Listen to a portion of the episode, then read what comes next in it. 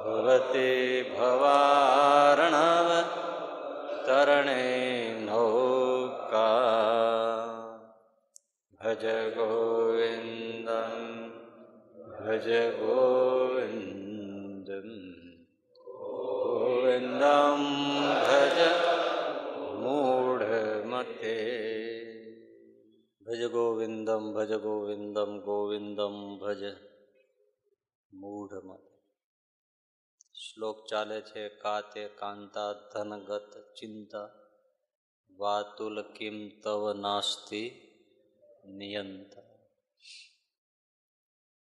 એમાં ચિંતા વિશે વાતો થઈ ચૂકી પછીનો જે બીજીનો બીજો ટુકડો છે ક્ષણમપી સજ્જન સંગતિ રેખા ભવતી ભવારણવ તરણે નૌકા એક ક્ષણનો પણ સત્સંગ ભવસાગર પાર કરવા માટે નૌકા સમાન છે. એટલે શંકરાચાર્યજી કહે છે, સત્સંગની ચિંતા કરો. સંસારની ચિંતા છોડો. ક્ષણનો સત્સંગ એનો મહિમા આપણે ગયા પ્રવચનમાં સાંભળ્યો હતો. આજે પણ હજી થોડુંક એ વિશે સાંભળવા જેવું. રામાયણમાં એક નાનકડો પ્રસંગ પણ સરસ છે અને આ વિશે ઘણું બધું કહી જાય છે. તો એને આપણે ટૂંકમાં થોડો સાંભળી લઈએ. તમે જાણો છો એ પ્રમાણે ભગવાન રામચંદ્રજીને વનવાસ થાય છે.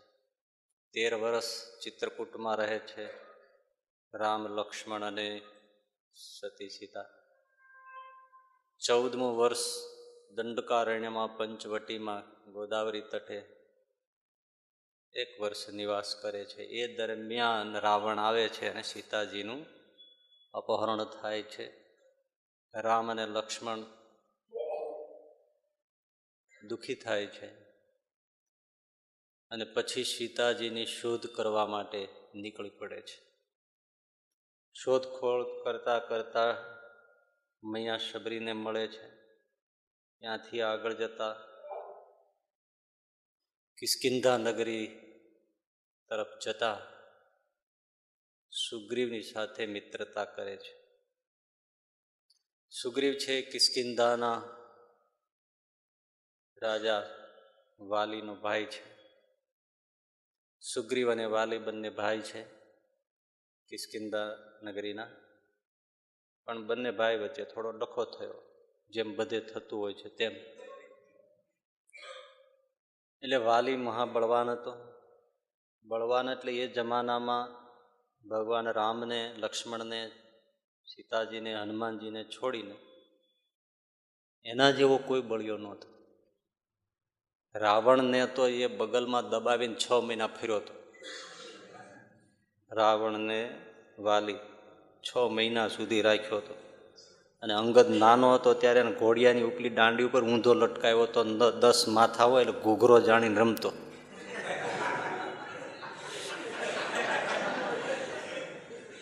આવો બળિયો વાલી હતો. હવે એ સુગ્રીવની પાછળ મારવા માટે દોડ્યો. સુગ્રીવ ઋષિમુખ પર્વત ઉપર ચડી ગયો. ત્યાં વાલીને શાપ હતો, જઈ શકતો નહોતો, એટલે બચી ગયો. એ દરમિયાન રામની સાથે મિત્રતા થઈ અને રામજીએ એક જ બાણથી વાલીને મારી નાખ્યો.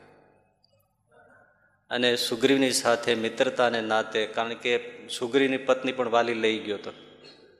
અને સીતાજીનું અહીંયા રામ તરફથી અપહરણ, રાવણ કરી ગયો હતો.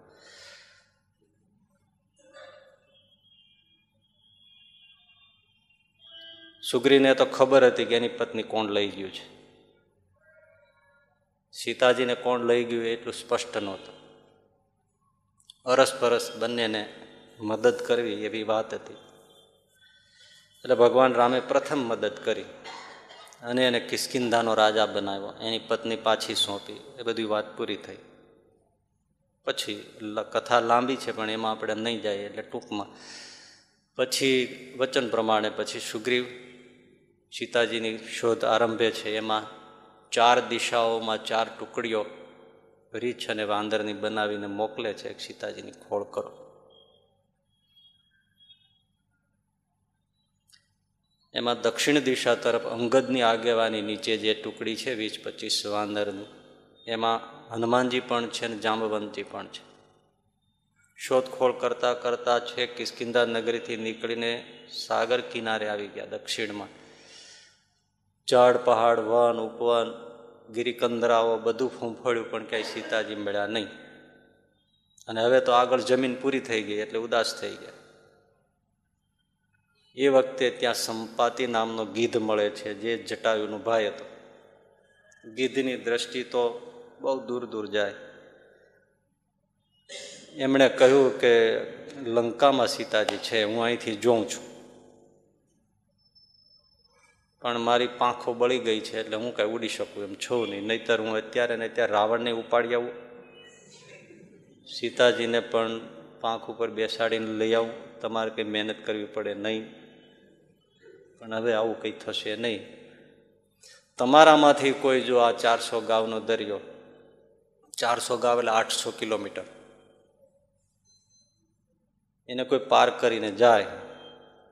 તો લંકામાં સીતાજીની મુલાકાત થાય. એટલું કહીને સંપાતિ નીકળી ગયો. અહીંયા પ્રશ્ન થઈ ગયો, જાય કોણ? એ પણ કથા લાંબી છે, ટૂંકમાં પછી હનુમાનજી તૈયાર થયા.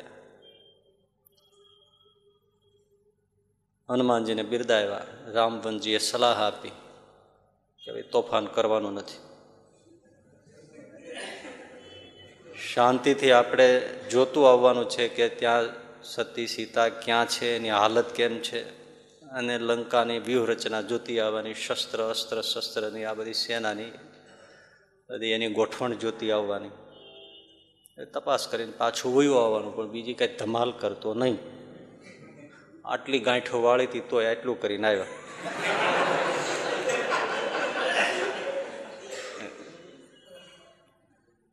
એટલે હનુમાનજી કે, કંઈ વાંધો નહીં, હું કંઈ નહીં કરું, કંઈ નહીં કરું, બસ, કંઈ નહીં કરું.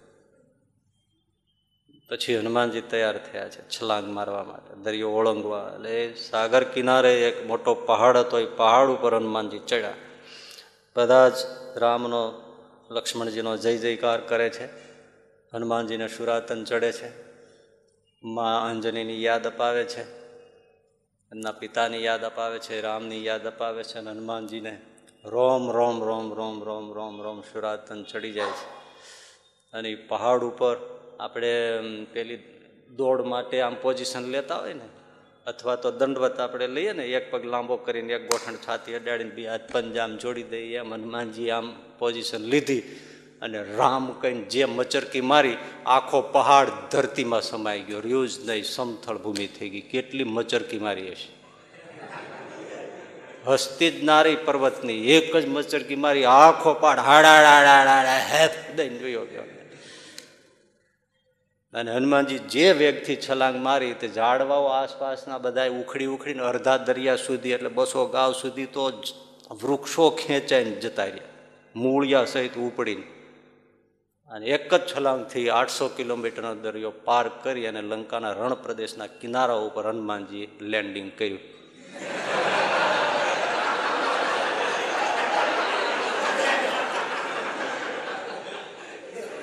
આઠસો કિલોમીટરનો આ લોંગ જમ્પ છે. વિશ્વ રેકોર્ડની આ બ્રહ્માંડ રેકોર્ડ છે. આ લોંગ જમ્પ આવડો કોનો હોય? બોલો. એક જ જમ્પથી આઠસો કિલોમીટરનો તમે લોંગ જમ્પમાં ક્યારેક પડતા કે નહીં? પડે આટલું કૂદો કોઈ. આ બ્રહ્માંડ રેકોર્ડ છે. આઠસો કિલોમીટરનો લોંગ જમ્પ માર્યો. લંકાના કિનારા ઉપર વૃક્ષોની વનવાટી જે હતું એમાં જઈને ઉતર્યા. દૂર આમ લંકા દેખાણી પણ હનુમાનજીને થયું કે પેલા મારે જોઈ લેવું જોઈએ, ક્યાંથી ઘૂસી શકાય છે. બુદ્ધિમત્તામ વરિષ્ઠમ છે. બુદ્ધિ બળ હોય પણ જ્યારે અક્કલ ન હોય ને તો કોઈ કામ ન થાય. ઘણા એવા હોય. બળ ઘણું હોય, પણ ઉપર ખાલી હોય. એ ઉપર ખાલી હોય ને એટલે જ્યારે જમવા બેસે ને ત્યારે પેટમાં હમાય ને બધું અહીંયા જાય પછી. નહીતર તો હે ક્યાં જાય પણ પચાસ પચાસ ગુલાબ જાંબુ સિત્તેર સિત્તેર અડગ્યા પેટ જોતા જ જગ્યા હોય જ નહીં, ઉપર ખાલી હોય. એટલે ત્યાં ભરાય બધું. પણ હનુમાનજી બળવાન પણ છે, શીલવાન પણ છે ને બુદ્ધિવાન પણ છે. હનુમાનજીએ વિચાર્યું પેલા જોઈ લેવું જોઈએ. એટલે ફરીથી પાછા પહાડ ઉપર ચડ્યા ત્યાં, લંકાના. અને હનુમાનજી આમ જોયું.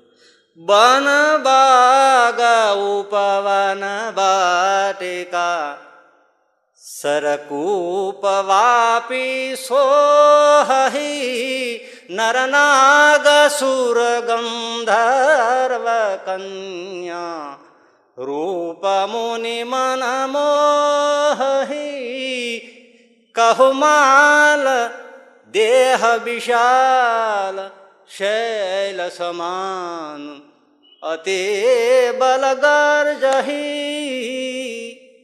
ઓહો હનુમાનજી જોઈને માથું હલાવી ગયા કે વાહ રાવણ, તારી લંકા નગરી એટલે કેવું પડે એ બાગ, વન, ઉપવન, બાટિકાઓ, ચારે બાજુને રસ્તા, ચોક, એટલું સુંદર વ્યવસ્થિત અને સુવર્ણનો આખો કિલ્લો અને એને ચાર દરવાજા. અને કહુમાલ, દેહ વિશાલ, શૈલ સમાલ, પહાડ પહાડ જેવાળા રાક્ષસો એની ચોકી કરે. અને ચારે બાજુ સાત સાત થરી સંતરી. તણખલું ક્યાંય આમ ઉડતું ના દેખાય. પવનથી વધારે વવાય, વહાય નહીં. સૂકું પાંદડું ક્યાંય દેખાય નહીં. આટલું નીટ એન્ડ ક્લીન અને એટલી સજ્જડ વ્યવસ્થા સીસી કેમેરા કેમેરા મૂક્યા હોય ને એટલું બધું આમ લાગે. અને એકવાર હનુમાનજી માથું હલાવી ગયા, કાંઈ કોઈ તાકાત નથી કે આમાં જઈ શકે. આટલી બધી વ્યવસ્થા ચારે બાજુ દરિયો. અને એટલી ચોકી. અને પાછું નગર એટલું સુંદર વ્યવસ્થિત. હનુમાનજી કે એમાં દિવસે જવાય નહીં.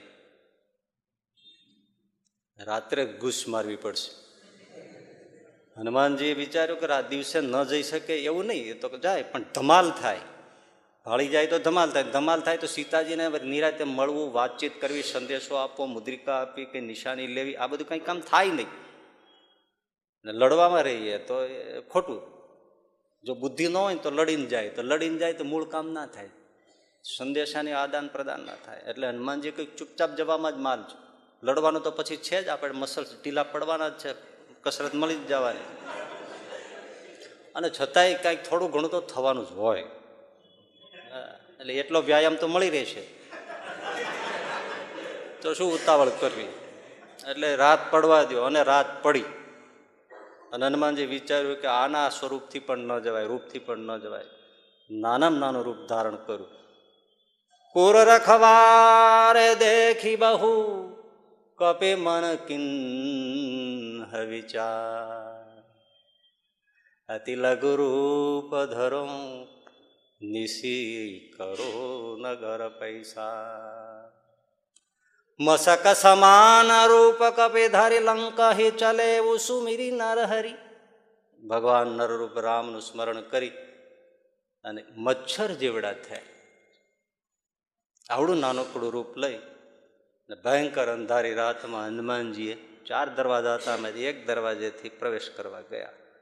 એ અંદર જેવો પ્રવેશ કરવા જાય, ત્યાં જ પડકાર આવે. એ ચોર!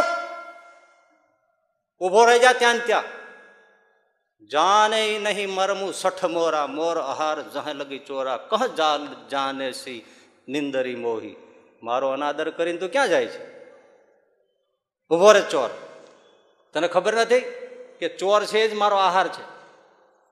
હનુમાનજીને આશ્ચર્ય થઈ ગયું કે આટલો નાનો થયો તો મને પકડી પાડ્યો. વિચાર તો કરો એનો સંતરી પહેરો. અને અહીંયા તો કેટલાય ઘરી જાય છે બધા ઘૂસણખોરિયા તો કાંઈ ખબર પડતી નહીં અને પાછી કમિટી ઉપર કમિટી સમિતિ ઉપર સમિતિ કામ કરતી હોય. મચ્છર જેવડો હનુમાનજી થયા, તોય પકડી પડ્યા. હનુમાનજીને આશ્ચર્ય થઈ ગયું, ગજબ છે. પાછું ફરીને જોયું ત્યાં કે રાક્ષસણી એ બાય માણસ પાછી હતી. ચોકીમાં. આ પહેલી વહેલી ભરતી સ્ત્રીઓની રાવણે લશ્કરમાં કરેલી.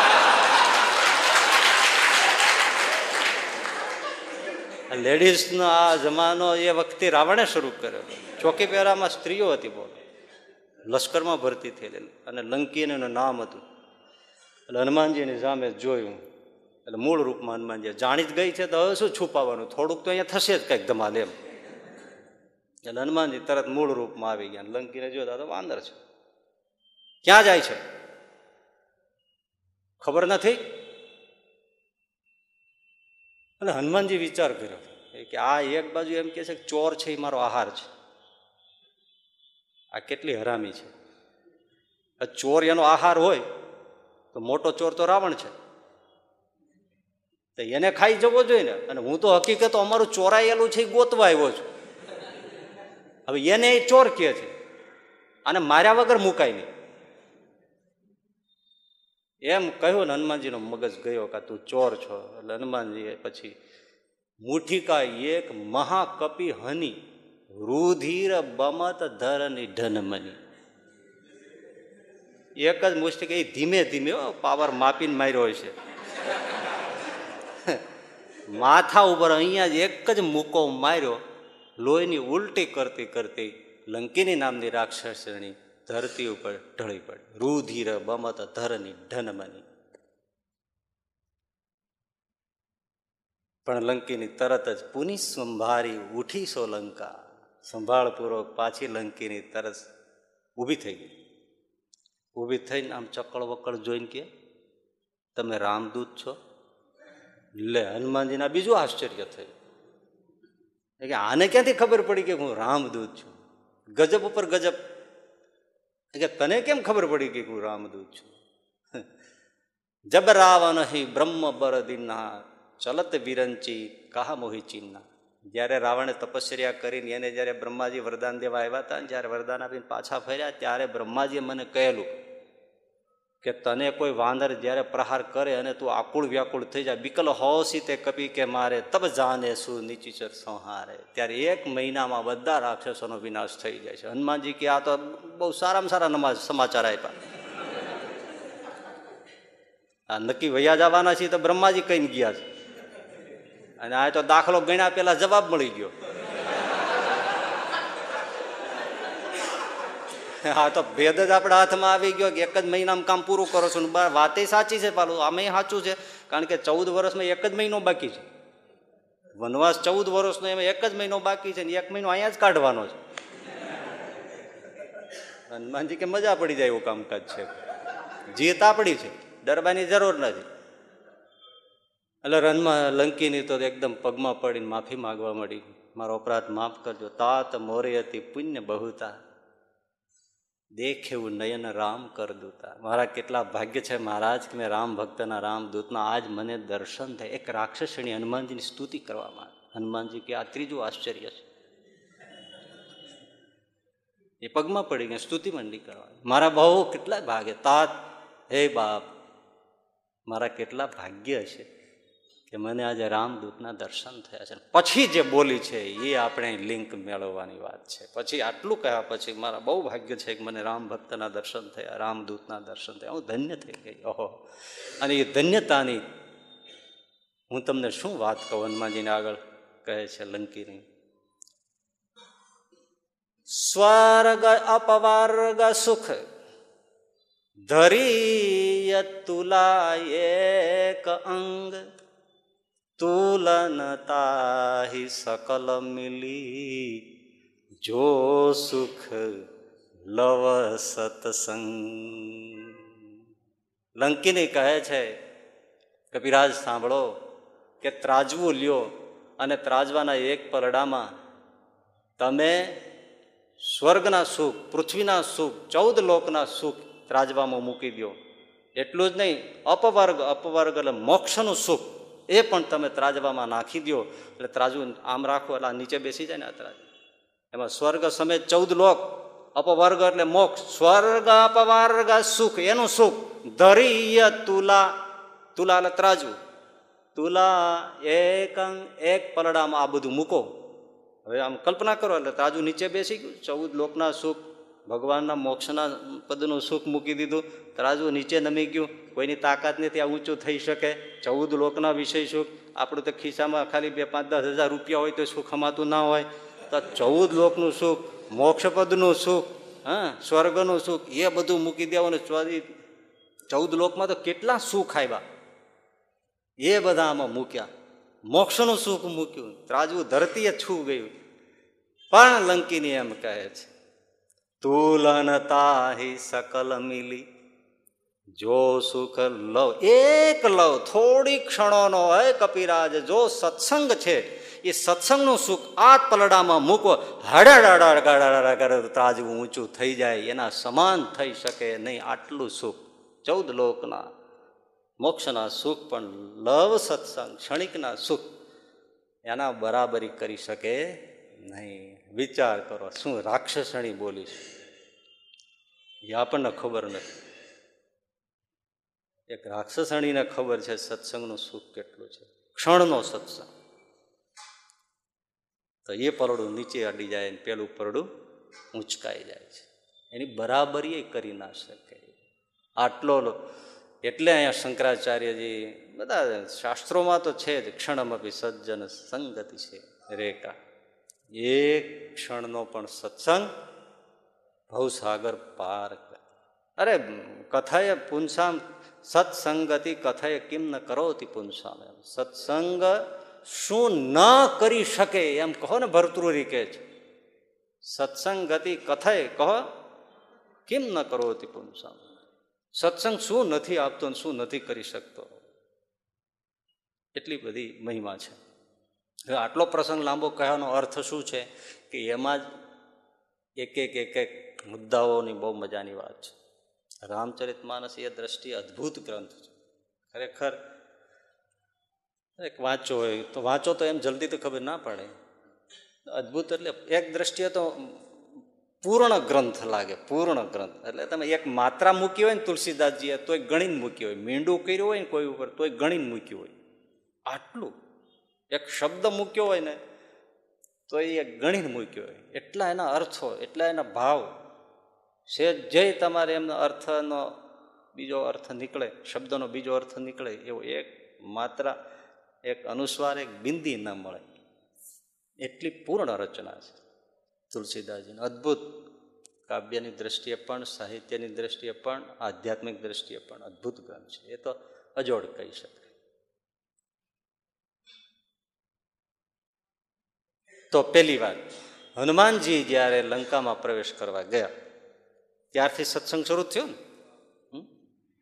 પહેલી વાત એ, લંકીની એમને તરત પડકાર કર્યો.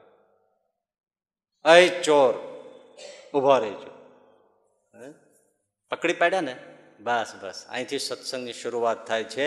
આપણી આજુબાજુ જ સંત હોય, આજુબાજુ જ સાચા સાધુઓ હોય, આજુબાજુ જ સત્સંગ થતો હોય, પણ આપણે તક ચૂકી જઈએ છીએ. જો લંકીની તક ચૂકી ગઈ હોત, તો લંકીનીને કંઈ મળત નહીં. પણ લંકીની જેવા સંત એમને નીકળ્યા, તરત પકડી લીધા. તો લંકીની અમર થઈ ગઈ. સેજ આમ નજર વહી ગઈ હોત ને હનુમાનજી ઘૂસી ગયા હોત, તો લંકીને કોઈ ઓળખતું ન હોત. પણ એને પકડી પાડ્યા સંતને. એમ આ ગોલ્ડન ઓપોર્ચ્યુનિટી છે આજુબાજુ સત્સંગ થતો હોય. જાઉં છે, જાઉં છું કરતાં પચાસ વર્ષ નીકળી જાય, નહીં તો જાતા પાંચ મિનિટ થતી હોય. ન અવાય. વાત શું કરો છો? તક પહેલી વાત એ છે કે ક્યાં એ પણ આપણને સાચા સાધુ, સંતો, સત્સંગ હોય તો તક ઝડપી લેવી. એમાં આળસ ના કરે. આ પહેલી શરત છે. એને જ બધું મળે છે. એમાં ક્યારે આળસ નહીં. આળસ બધામાં કરવી.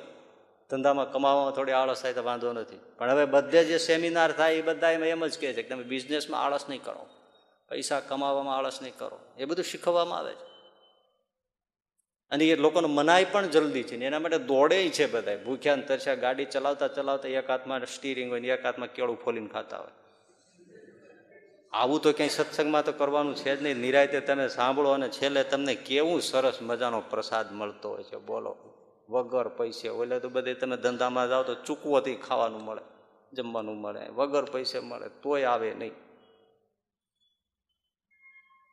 તક ચૂકી જાય.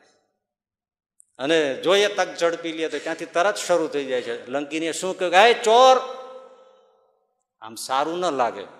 પણ એક દ્રષ્ટિએ સાધુ છે ને એના જેવો કોઈ ચોર નહીં.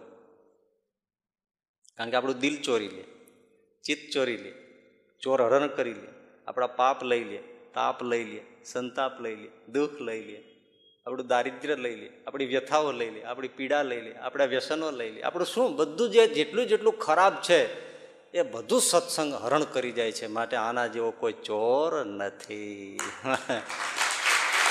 આવા ચોર મળી જાય, મહાચોર, તો ધન્ય થઈ જવાય. એટલે પહેલી વાત, તક ઝડપી લેવી, તક ચૂકવી નહીં.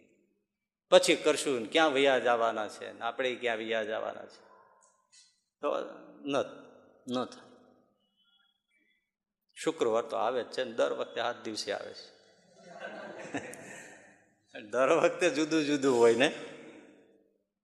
કોઈ પણ જગ્યાએ. કથાઓ બે દિવસ છેલ્લે જઈશું લગભગ બધી કથાઓમાં પૂર્ણાહુતિના આસપાસના દિવસોમાં જ ભીડ હોય. કે આગળ શું હોય? બધા બેઠા છે એમનો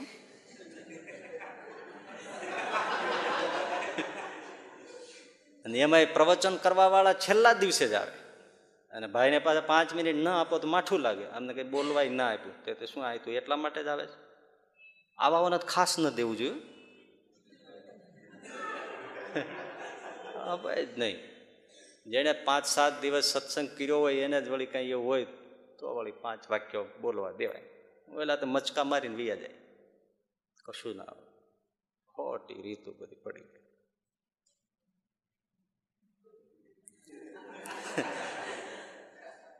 એટલે સત્સંગની તક ઝડપી લેવી, એમાં આળસ ન બીજું, બહુ સરસ. મુઠિકા એક મહાકપી હની. હનુમાનજીએ માથામાં મુષ્ટિકાનો પ્રહાર કર્યો. બીજે ક્યાંય ન મારી મસ્તક ઉપર અને આ સત્સંગ છે ને, સાચા સંતો છે ને, એ માથા ઉપર જ પ્રહાર કરે છે. આ મસ્તક છે ને, એ જ બધાને ખોપડા જ બગડ્યા હોય છે. આ ખોપડામાં જ કુબુદ્ધિ છે, દુર્બુદ્ધિ છે, દુર્વિચાર છે, બધું આમાં જ છે. એ અહીંયા પ્રહાર કરે છે ને, એ દુર્બુદ્ધિને કુબુદ્ધિને સુબુદ્ધિમાં ફેરવી નાખે છે. ને અહીંયા જ પ્રહાર કરો. તુમલા જ ફેરવવાનો હોય છે. અત્યારે જે થાય છે એ બધા પ્રહાર ક્યાં થાય છે? તુમલામાં જ થાય છે ને? મસ્તક ઉપર જ પ્રહાર થાય છે. સત્સંગનો પ્રહાર છે એ મસ્તક ઉપર છે. દુર્બુદ્ધિને સુબુદ્ધિમાં ફેરવી નાખે. અંગુલી માલ વિશે તમે જાણો છો. એ લોકો એ બાજુ નીકળે, એને લૂંટી લે. અને એની હાથની આંગળીઓ કાપી, એની માળા બનાવીને પહેરે. એનું મૂળ નામ તો શું છે બધા કોઈ લોકોને ખબર નથી. પણ એ આંગળીઓની માળા પહેરતો એટલે એનું નામ પડ્યું અંગુલી માલ અંગુલીઓની માળા પહેરતો એટલે અંગુલી માલ માલા એટલે માળ. આંગળીઓની માળા પહેરનારો. નામ પડી ગયું અંગુલી માલ જે નીકળે એને મારી લૂંટી લે અને આંગળીઓ કાપી લે, એની માળા બનાવી અને પરોવીને પહેર્યા કરે. ભયંકર એક જ મોટો કુહાડો રાખે. એવો વિકરાળ. ભાઈ એ બાજુ નીકળે નહીં. એ જ તરફ ભગવાન બુદ્ધ ચાલવા માંડ્યા. ઘણા લોકોએ કહ્યું કે મારા ત્યાં જશો નહીં, ત્યાં અંગુલીમાલ નિવાસ કરે છે ને, આવો છે, મારી નાખશે અને આંગળીઓ કાપીને માળાઓ પહેરે. ભગવાન બુદ્ધે કંઈ સાંભળ્યું નહીં. અને ચાલતા જ રહ્યા. અને પેલો અંગુલીમાલને ખબર પડી કે કોઈ આવે છે. એકદમ ફરસા કુહાડો લઈને ઊભો થયો અને પડકાર કર્યો. હાય, ઊભો રહેજે ત્યાં ને ત્યાં. અને ભગવાન બુદ્ધે કહ્યું કે ભાઈ, હું તો ઊભો છું, હવે તું ઊભો રહેતો બસ છે. આવું વાક્ય પડકાર જેવું આજ પહેલી વાર એને સાંભળવા મળ્યું અને એ પાછું ઉલટું. એ તો ઊભો તો ને, ચાલતા હતા બુદ્ધ. ભગવાન બુદ્ધ ચાલતા હતા અને એ તો ઊભો તો પોતાની જગ્યાએ. અને ભગવાન બુદ્ધે એમ કહ્યું હતું, હું ક્યારનો ઊભો છું, તું ઊભો રહેતો બસ છે. હવે તું ઊભો રહી જા. મતલબ કહેવાનો એ હતો કે હું ધર્મના માર્ગે હું તો ઊભો જ છું. હવે તું અધર્મને માર્ગે ઊભો રહી જા અને ધર્મમાં માર્ગમાં સ્થિર થા. આ વિપત્તિ છે ને, એને કાંઈ પણ પડકાર્યા વગર મોટા ભાગના લોકો શરણે જ થઈ જતા હોય છે. આ તમારા સક્સેસ સફળતાનો આ એક સિદ્ધાંત સમજવા જેવો છે. સમાજમાં સમજાવતા જ હોય છે. ચેલેન્જ કરવી, પડકાર કરવો, એમ કે ને, વિપત્તિઓને. પણ મોટે ભાગે વિપત્તિ બસ હવે આપણાથી તો બીજું શું થાય? જવા દો ને. આમ જો તમે વિચારો અંગુલીમાલ એક જ હતો. પચાસ જણા અસ્ત્ર શસ્ત્ર લઈને આવે તો એકાદ જણાને અંગુલીમાલ બે જણાને મારી શકે. પણ અડતાલીસ જણા ભેળા થઈને અંગુલીમાલને મારી ન શકે. પણ કોઈ આવું કલેક્ટિવ વિચાર જ નથી કરતા કે ચાલી પચાસ જણા ઉપડો ને અંગુલીમાલ એટલે કઈ વાડીનો મૂળો? એક બે જણાને આપણને ઓછા કરશે, પણ આ રોજના મારી નાખે એમ કેમ ચાલે એમ? તો કોઈ આવો વિચાર જ ન કર્યો. બધા ફફડી જ જાય. જે જાય શરણે જ જાય. લ્યો, કાપી નાખો, લ્યો તે.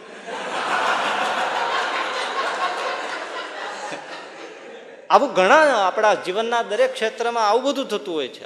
આપણે પછી વિચાર જ નથી કરતા. હવે તો આપણાથી શું થાય? બસ પતી ગયું. ઠીક છે. સત્સંગમાં વાતો થાય, પણ કાંઈ થાય નહીં. પણ કોઈ ચેલેન્જ જ નહીં. કોઈ પડકાર જ નહીં. જીવનના ક્ષેત્ર પડકારવો એ બહુ મોટી હિંમત છે. એક જણો પરણીને ઘરે આવ્યો. અને ભાઈ, આવતા વહેતા સવારે ઉઠ્યો ને એની મગજમાં સૂત્ર ઘૂસી ગયું છે first impression is the last impression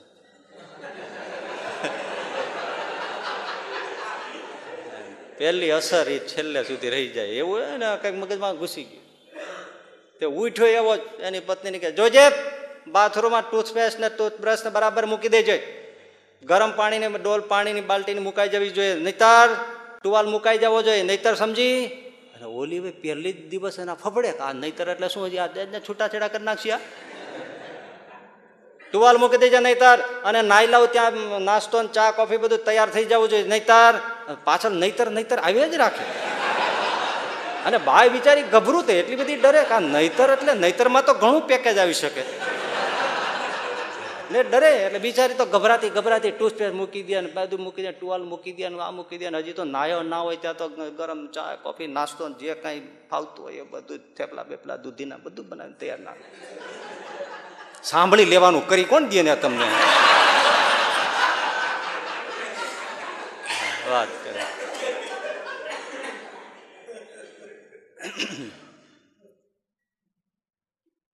આમે એક દિવસ બે દિવસ, રોજની આ ધમાલ. આવે ને પંદર દિવસ ગયા બાઈ પછી રોજ આવ સાંભળીને એને કોણ જાણે શું થઈ ગયું? સોળમે દિવસે ઉઠ્યો બાથરૂમ ના જોજે, ગરમ પાણીની બાલટી મૂકી દેજે, નહીતર અને બાઈનો મગજ ગયો, નહીતર નહીતર તું શું કરી લેવાનું? તો હાથે કરી લઈશ.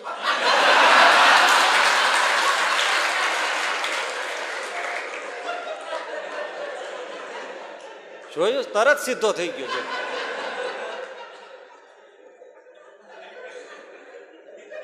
એટલે હું તમારે ઘરે આવું કરો એવું શીખવાડતો નથી, હો.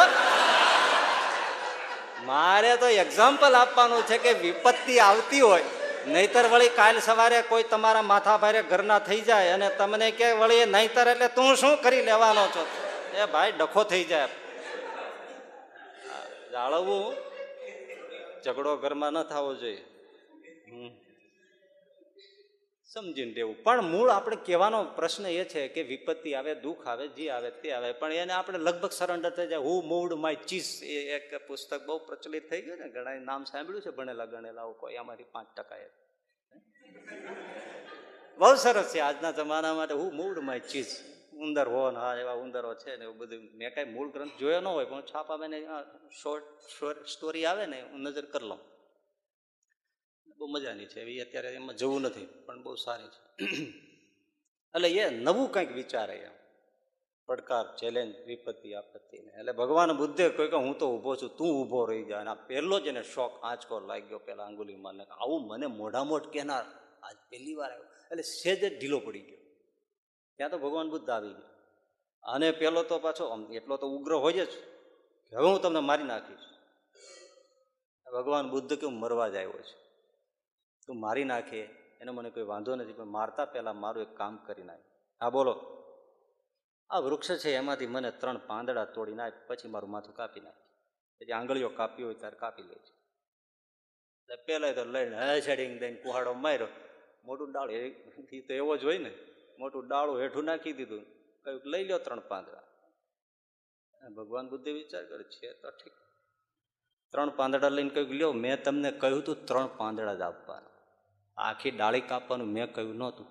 એટલે આ મારા માટે ઉપયોગી નથી તારા માટે ઉપયોગી નથી. આ ડાળી હતી ત્યાં ત્યાં પાછી ચોંટાડી દો એ લોકો એ ના ચોટે.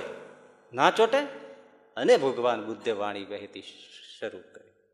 ભલા માણસ, કાપી નાખવું તો બહુ સહેલું છે, જોડવું જ કઠણ છે. તું કાપવાનું જ કામ કર્યા કરે છે. ક્યારે જીવનમાં જોડવાનું કામ કર્યું છે?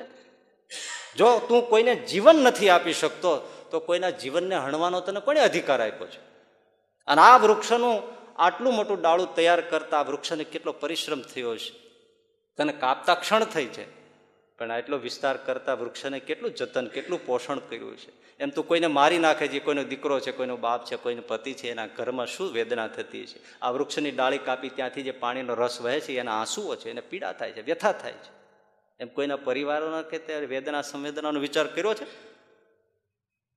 મોટા મારી નાખવામાં નથી, કોઈને જીવતદાન આપવામાં છે. અંગુલીમાલ વિચાર કરે, જેમ જેમ બુધવાન ભગવાન બુદ્ધ કહેતા ગયા અને અંગુલીમાલ પીગળતો ગયો અને ભગવાન બુદ્ધના ચરણમાં ઢગલો થઈને પડ્યો. આ પ્રહાર છે. પણ કેવો પ્રહાર છે? સમજવાનું છે. સંતોના પ્રહાર હોય છે. એ ઘણીવાર શબ્દના પ્રહાર હોય છે.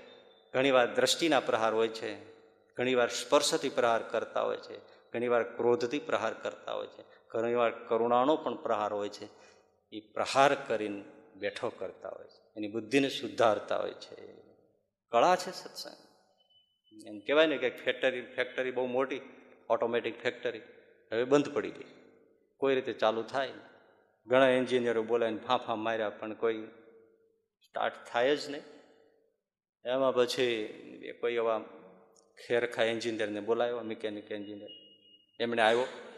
ફેક્ટરીમાં ચારે બાજુ ફેર્યો અને કહ્યું ભાઈ, એક હથોડો લાવજો. એટલે આવડી હથોડી હતી એક જગ્યાએ જોઈને ફેરવીને એક જ હથોડો માર્યો.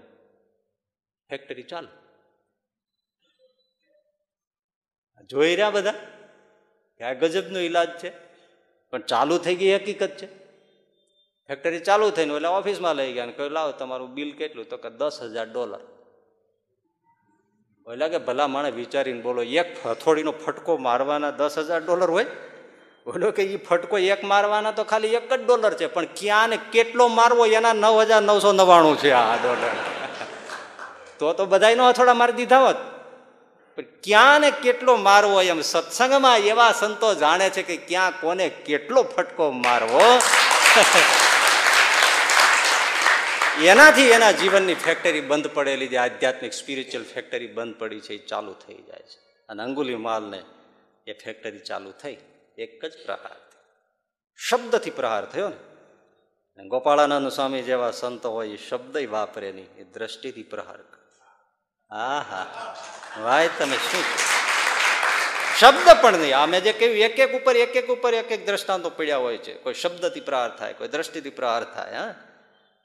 સ્પર્શથી પ્રહાર થાય, કરુણાથી પ્રહાર થાય, ક્રોધથી પ્રહાર થાય. જાત જાતની સંતના બધા પ્રસંગો છે. એ મેં લોધિકા દરબાર જીભાઈના જુવાન દીકરા વેસિંહજી એકાદશીનો પર્વ હોય ને બાપ સમજાવે તો પક્ષીઓને મારીને માંસાહાર કરે, શરાબ પીએ, તોફાન કરે. રાજકુળ વંશ બીજ અને બાપ જીજીભાઈ દરબાર કેવા એકાંતિક ભક્ત. સાત ઘરને પાણી પાળીને ગાળીને પીએ, એનો જ જુવાન દીકરો શિકાર કરે, હિંસા કરે, શરાબ પીએ, એ બાપને વેદના કેટલી થતી છે. અને એમાં જ્યારે બાજુમાં મેંગણી, ત્યાં ગુરુ ગોપાળાનંદ સ્વામી પધાર્યા અને અભયસિંહને કીધું કે તું એકવાર તું મારા સ્વામી પાસે આવ. પગે લાગ ના, હું આવું છું, તમે જાઓ. ઉદ્ધત જવાબ આપી અને શિકાર કરવા માટે નીકળી ગયા. બાર જોટાળી બંદૂક, હારડો કાર્તિસનો અને તખાર ઘોડા ઉપર બેસીને અભયસિંહ જંગલમાં જતો રહ્યો. અને એમાં એને હરણ દેખાડ્યું. અને જીજીભાઈ તો માંગણી પહોંચી ગયા, ગોપાળાનંદ સાહેબ. ખોળામાં માથું મૂકીને જીભાઈ દરબાર રડે છે. સ્વામી, આના કરતાં હું નિર્વંશ હોત તો સારું. આવો આટલો દુષ્ટ અધમ જીવ મારે ત્યાં, સ્વામી. નિત્ય મને સંતાપ થાય છે, સ્વામી. અને બોર બોર જેવડા આંસુ સારે. ગોપાળાનંદ સ્વામી એને પીઠ ઉપર હાથ ફેર એ વખતે પેલા અભયસિંહ આમ હરણ દેખાય છે. અને હરણનું નિશાન લેવા માટે જ્યાં ઘોડાની સરક ખેંચીને જેવો પાછળ દોડાયો ઘોડો બાગડતા ધમા ધમા ધમા બાગડતા ધમા ધમા ધમા કરતા ત્યાં તો અચાનક કુદા લગાવી, લગાવતો લગાવતો હરણ મેંગણીના સીમાડે આવી ગયો અને અચાનક લોચી મારી અને હરણ ક્યાં ગયો? અત્તો પત્તો નહીં. આમ જોયું તો હરણ અદ્રશ્ય વિચાર થઈ ગયો. તો મેંગણી આવી ગયું. ચાલો, બાપુએ કીધું છે કે ગોપાળાનંદ સ્વામી આવ્યા છે તો પ્રણામ કરવા આવજે. ચાલો, બાપુનું મન રાખીએ. શિકાર તો ગયો જ છે અને પછી આવ્યા મંદિરે, મંદિરની ઓસરી છે. ગોપાળાનંદ સામે ગાદી તકિયા ઉપર બેઠા છે. જીભાઈ દરબાર સામે બેઠા બેઠા ભાગ ઉતારી છે. બોર બોર જેવડા આંસુ લૂછતા જાય છે. એમાં પેલી ખડકેથી અભયસિંહજી, બંદૂકનો આરડો, કારતીસનો બાર જોટાળી લટકે કાળની જીભ જેવી કરડો યુવાન મૂછના વળિયા લઈ ગયા. તમે સેજ અણી અડી જાય તો લોહીનો ટસ્યો ફૂટી જાય. હવે અને આમ જેવો પ્રવેશ કર્યો ખડકીમાં. અને ગોપાળાનંદ સામે દ્રષ્ટિ કરી. દ્રષ્ટિથી પ્રહાર. જોયું એટલામાં જ થીજી ગયા. હૃદય ઓગળવા માંડ્યું. મારો બાપ આવો હરિભગત. અને હું આવો. હાય હાય, મેં મારા બાપને પહોંચ્યો છે. મારે પણ એને પગલે ચાલવું છે હું પાપનો પહાડ છું, મારો ઉદ્ધાર કરનાર કોણ છે? રડતો રડતો દોટ મૂકીને ગોપાળાનંદ સ્વામીને પગમાં ઢગલો થયા. માથે હાથ મૂક્યો ભાઈ, તારા બધા પાપ ક્ષમા છે. જાઓ, હવે તમે ભગવાનના ધ્યાન કરો. અને એ અભ્યાસી દરબાર, લોધિકા દરબાર છ છ કલાક સુધી ધ્યાનમાં બેસી જાય અને સત્સંગમાં ધ્યાની અભયસિંહજી તરીકે પ્રખ્યાત થાય. દ્રષ્ટિથી પ્રહાર. સુંદરયાના હેમરાજ શાહ સ્વામિનારાયણ સંપ્રદાયના ઘોર વિરોધી વનાશાન પૂંજા સાહેબના દીકરા સત્સંગી થયા પણ દસ દસ વર્ષ સુધી બાપ દીકરાને પણ ટક્કર થાય. બાપ પરમ વૈષ્ણવી વલ્લભકુળનું ભજન કરવાવાળા અને આ બે દીકરાઓએ હવેલી ધર્મ મૂકીને એ વખતના સ્વામિનારાયણ સંપ્રદાયમાં બળવા બેડા એટલા સ્ટ્રગલની વચ્ચે જ્યારે આપણી સ્ટોરી ક્યાં આગળ કહેલી છે, પણ પછી કહ્યું કે તમે બોલાયો તમારા પિતાને. પણ એ આવે નહીં. પણ કહ્યું કે, બીમાર છું. એમ કયો. હવે સ્વામી, નાડી પકડે ને ત્યાં ખબર પડી જાય, રોગ છે કે નહીં? અરે, તમે બોલાઈ આવો ને એકવાર. અને સ્વામી સૂઈ ગયા ચટ્ટાઈ ઉપર અને આવ્યા. હેમરાજ શાહ, એવી પ્રગલ્ભ મૂર્તિ. અને બાજુમાં ઔષધની બેગ મૂકી અને જેવી જમણા હાથની નાડીનો સ્પર્શ થયો અને પગમાં પડ્યા આપ સાધુ પુરુષ નથી પણ સાક્ષાત શ્રી કૃષ્ણ છો. અને ગોપાળાના છે ઊભા થઈ ગયા. હેમરાજ શાહ શ્રી કૃષ્ણ તો દાસ છું. શ્રી કૃષ્ણ તો ગઢડામાં બેઠો છે. ત્યાં જાઓ ને એને શરણે. હા, આ સ્પર્શ પ્રહાર થાય અને ઓગળે. આ આ કોઈ ઉદ્ધાર વાતો થોડી છે? આ નવલકથાની વાતો થોડી છે? ઐતિહાસિક ઘટનાઓ છે. મુઠ્ઠિકા એક મહાકપી હની. પછી શું થયું? સત્સંગ શું કરે? તુંબલા ઉપર, મસ્તક ઉપર પ્રહાર કરે. એટલે કે કુબુદ્ધિ ઉપર પ્રહાર કરે. દુર્બુદ્ધિને ફેરવે ને સુબુદ્ધિમાં ફેરવી નાખે સત્સંગના શબ્દોના પ્રહાર, સ્પર્શથી, દ્રષ્ટિથી? રુધિર બમત ઢરની ઢનમાની બીજું શું થયું? લોહીની ઉલટી કરતી કરતી ઢળી પડી. સત્સંગનું આ બીજું પગથિયું છે. રુધિરનું એક બીજું નામ છે રક્ત. રક્તની ઉલટી થઈને, એટલે એ લંકીની રક્ત વિહોણી થઈને, રક્ત વિહીન હોય એને શું કહેવાય એક શબ્દમાં? વિરક્ત કહેવાય. વિરક્ત. લોહી વગરનો પણ અર્થ થાય ને. બીજો વિરક્ત એટલે સત્સંગનો જો સ્પર્શ અડી જાય, એનો શબ્દ લાગી જાય, કોઈ સંતનો એક શબ્દનો પ્રહાર થઈ જાય, દ્રષ્ટિનો પ્રહાર થઈ જાય, તો આ જીવ જે સંસારના વિષયોમાં રમણ કરે છે, એ સંસારમાંથી વિરક્ત થઈ જાય. આ બીજી વાત છે. સંસારની આસક્તિ છૂટી અને એ જ અંગુલીમાલ પગમાં પડ્યો, ઊભો થયો અને ભગવાન બુદ્ધને કહ્યું કે મને ભિક્ષુ બનાવો અને એમને દીક્ષા આપી અને એમને સંન્યાસીના મંડળમાં લઈ લીધો. બુદ્ધમ શરણમ ગચ્છામી. ધમ્મમ શરણમ ગચ્છામી. નારદજીએ પણ પહેલાંને શબ્દનો પ્રહાર કર્યો વાલિયાને અને પછી વિરક્ત થઈ ગયો. આ ઘર મારું, આ બાળકો મારા, આ પત્ની મારી, આ પરિવાર મારો, મારું કોઈ નથી. અને માણસ નીકળી ગયો. એક ક્ષણમાં જે ઘર છોડવું આટલા આટલા વખતથી તમે સત્સંગ કરો છો તો કોઈને સ્વપ્ન નથી આવતું કે આપણે સાધુ થવું છે. હે? એનો મતલબ શું છે? પ્રહાર નથી થતો ને. પ્રહાર શું કામ નથી થતો? ગુણાતીતાનંદ સામે કે ઘેરા ઘા કોઈ દી ન લાગે. બાજરો પાક્યો હોય, એ બાજરામાં પેલી ગુફણ લઈ અને ઘા કરે. પક્ષીઓના ટોળા હોય, પક્ષીઓ ઉડી જાય, પણ ક્યારેય એકાએક પક્ષી ક્યારેય પડીને મરી ગયું? ઘેરા ઘામાં કોઈ મરે નહીં. પણ નિશાન લઈને ફેંક્યું તો હડડમ દઈને હેઠો પડે. એ માથે હામ હામે બેસીને જો સત્સંગ કરે, તો ધુવાકો થાય. લાગે તો લાગ્યું. ગાજરની પીપોળી.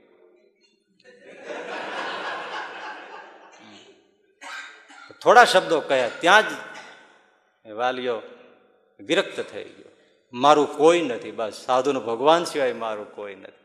અને જંગલમાં જઈને તપ કર્યું મહાઋષિ વાલ્મીકી થયા. સાધુ થઈ જવું એ જ વિરક્તતા નથી ભાઈ. પણ સંસારમાં રહીને વિરક્ત થઈ જવું. તમે એમ માનો છો કે તમે વિરક્ત નથી થયા? તમે સાધુ નથી થયા. પણ વિરક્ત તો જરૂર થયા છે.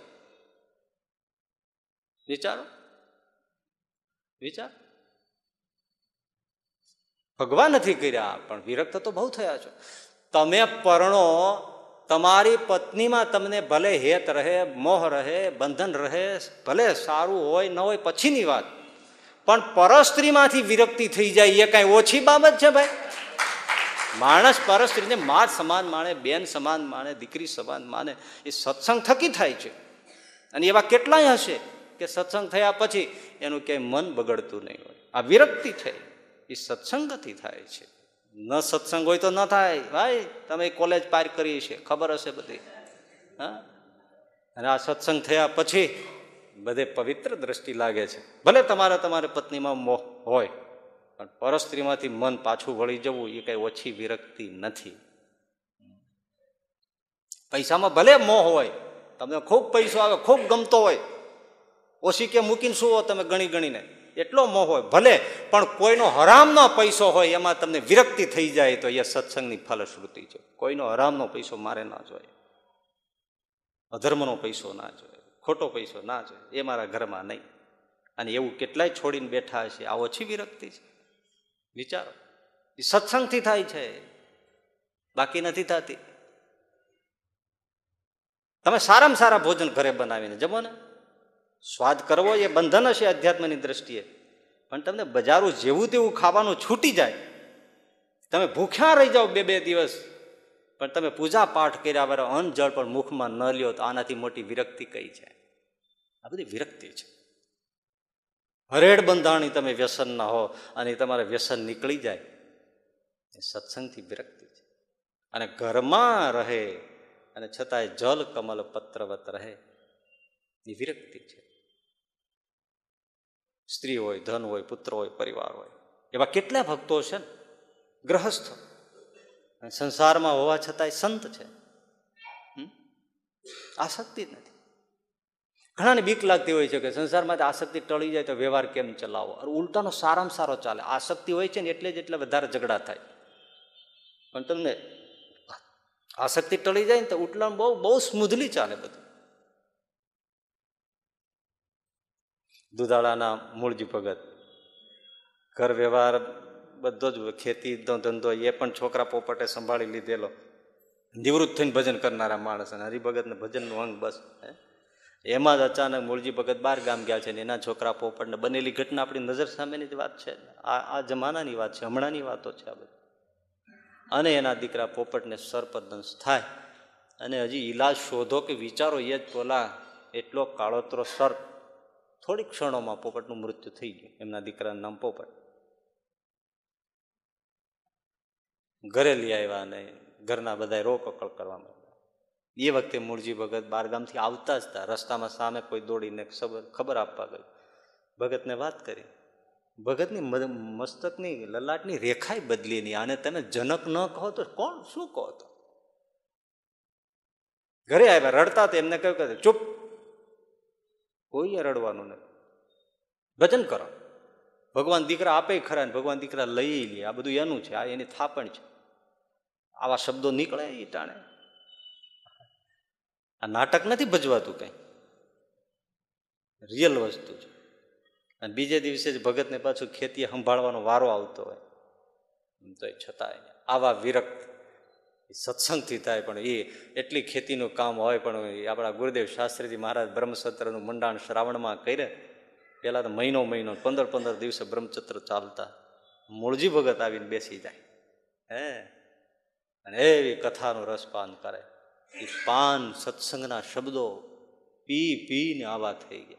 ઓછું ભણેલા હોય, પણ સંસાર ઉડી ગયા. બોલો, જીહવાગ્રે ગીતા ભાગવત હોય, એને સંસાર નથી ઉડતા. આ સાંભળનારાને ઉઠી બહુ કઠણ છે મોહના બંધનો આ બધા જે છે એમાંથી આસક્તિ ચૂકવી. પણ જુઓ સત્સંગથી થાય છે સત્સંગથી એ વિરક્તિ છે. મૂઠિકા એક મહાકપી હની રુધિર બમત ઢરની ઢનમની. પછી પુની સંભાળી ઉઠી સોલંકા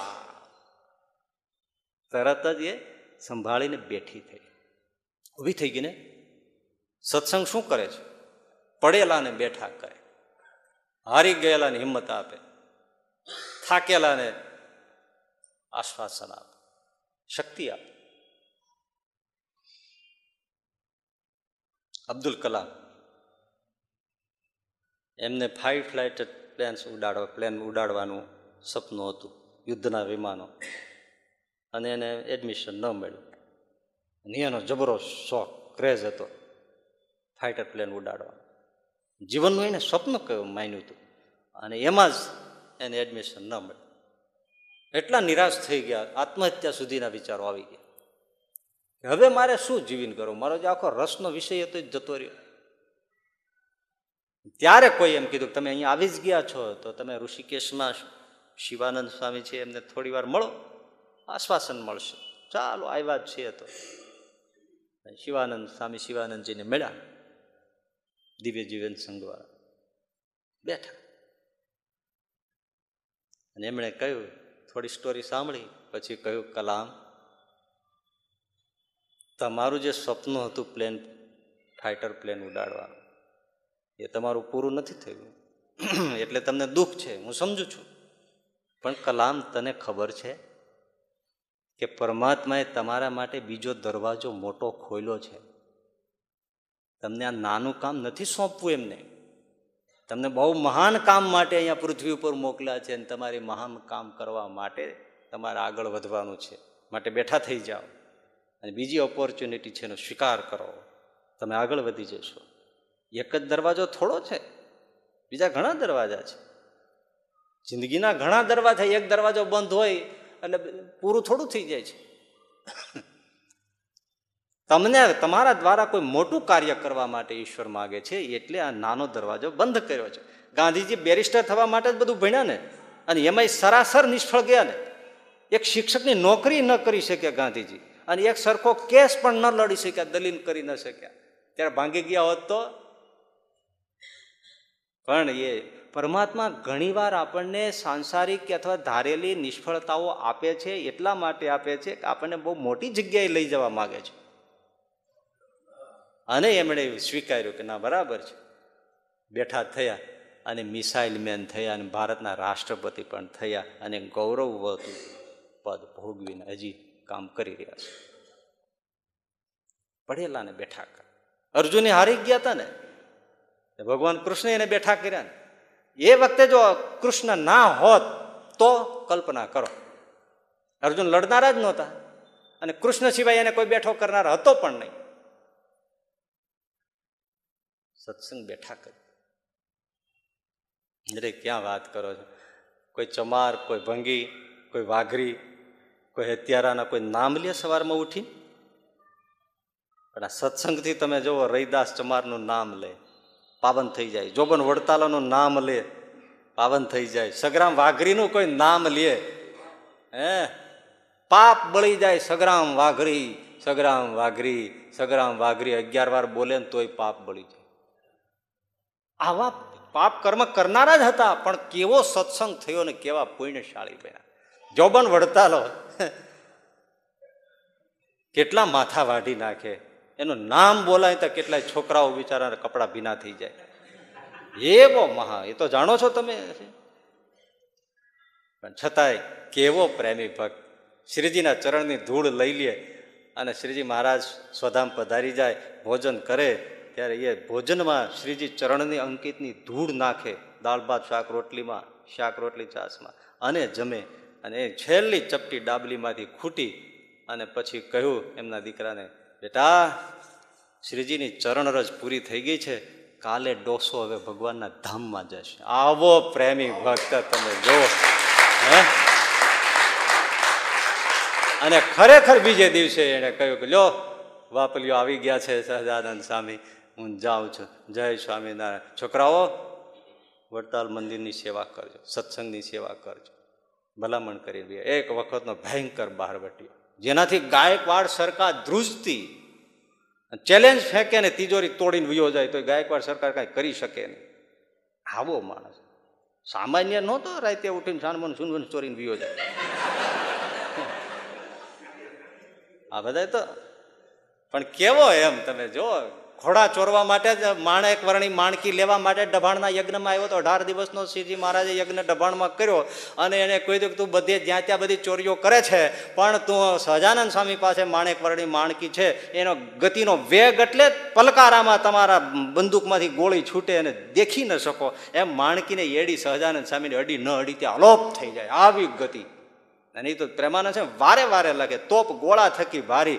જાણે ગગનમાંથી સિતારો ખીરો હોય. એવો લીસોટો દેખાઈને માણકી અદ્રશ્ય થઈ જાય. આટલી ઝડપ. હવે એને લઈ લે તો કહેવાય. અને એ ડબાના યજ્ઞમાં ઘોડશાળમાં એ રાત્રે બોકાની બાંધી છે. કાળી આખી, આખા ડગલા કાળા પહેર્યા છે અને બંદૂક ખભે લટકાવી છે. ભેટમાં કટાર રહી ગયા છે. અને એ જોવન વડતાલો ઘોડશાળમાં સાગરીતો સાથે જોવે છે. અચંબો થઈ હા હા હા કેટલાય ઘોડાની હાર પણ ઘોડે ઘોડે સહજાનંદ સ્વામી ઊભો છે. ઘોડે ઘોડે. હમણાં તો આઘા જશે. આખી રાત ઊભા રહ્યો કઈ વાંધો નહીં, કાલની વાત છે. ત્રણ દિવસ ને ત્રણ રાત સુધી સહજાનંદ સ્વામી ઘોડશાળમાં એક એક ઘોડા પાસે રહ્યા. એક એક ઘોડા પાસે. એક જીવને સુધારવા માટે ભગવાન કેટલું કેટલું કરે છે એ અને ચોથે દિવસે પછી નિદ્રે આંખ કરી આંખમાં નિદ્રા કરી નથી. ત્રણ ત્રણ દિવસના રાતના ઉજાગરા. અને એ સભા ચાલે ને એમાં આવો કરોડો જોબંતો હોય એને કોણ ન જાણે.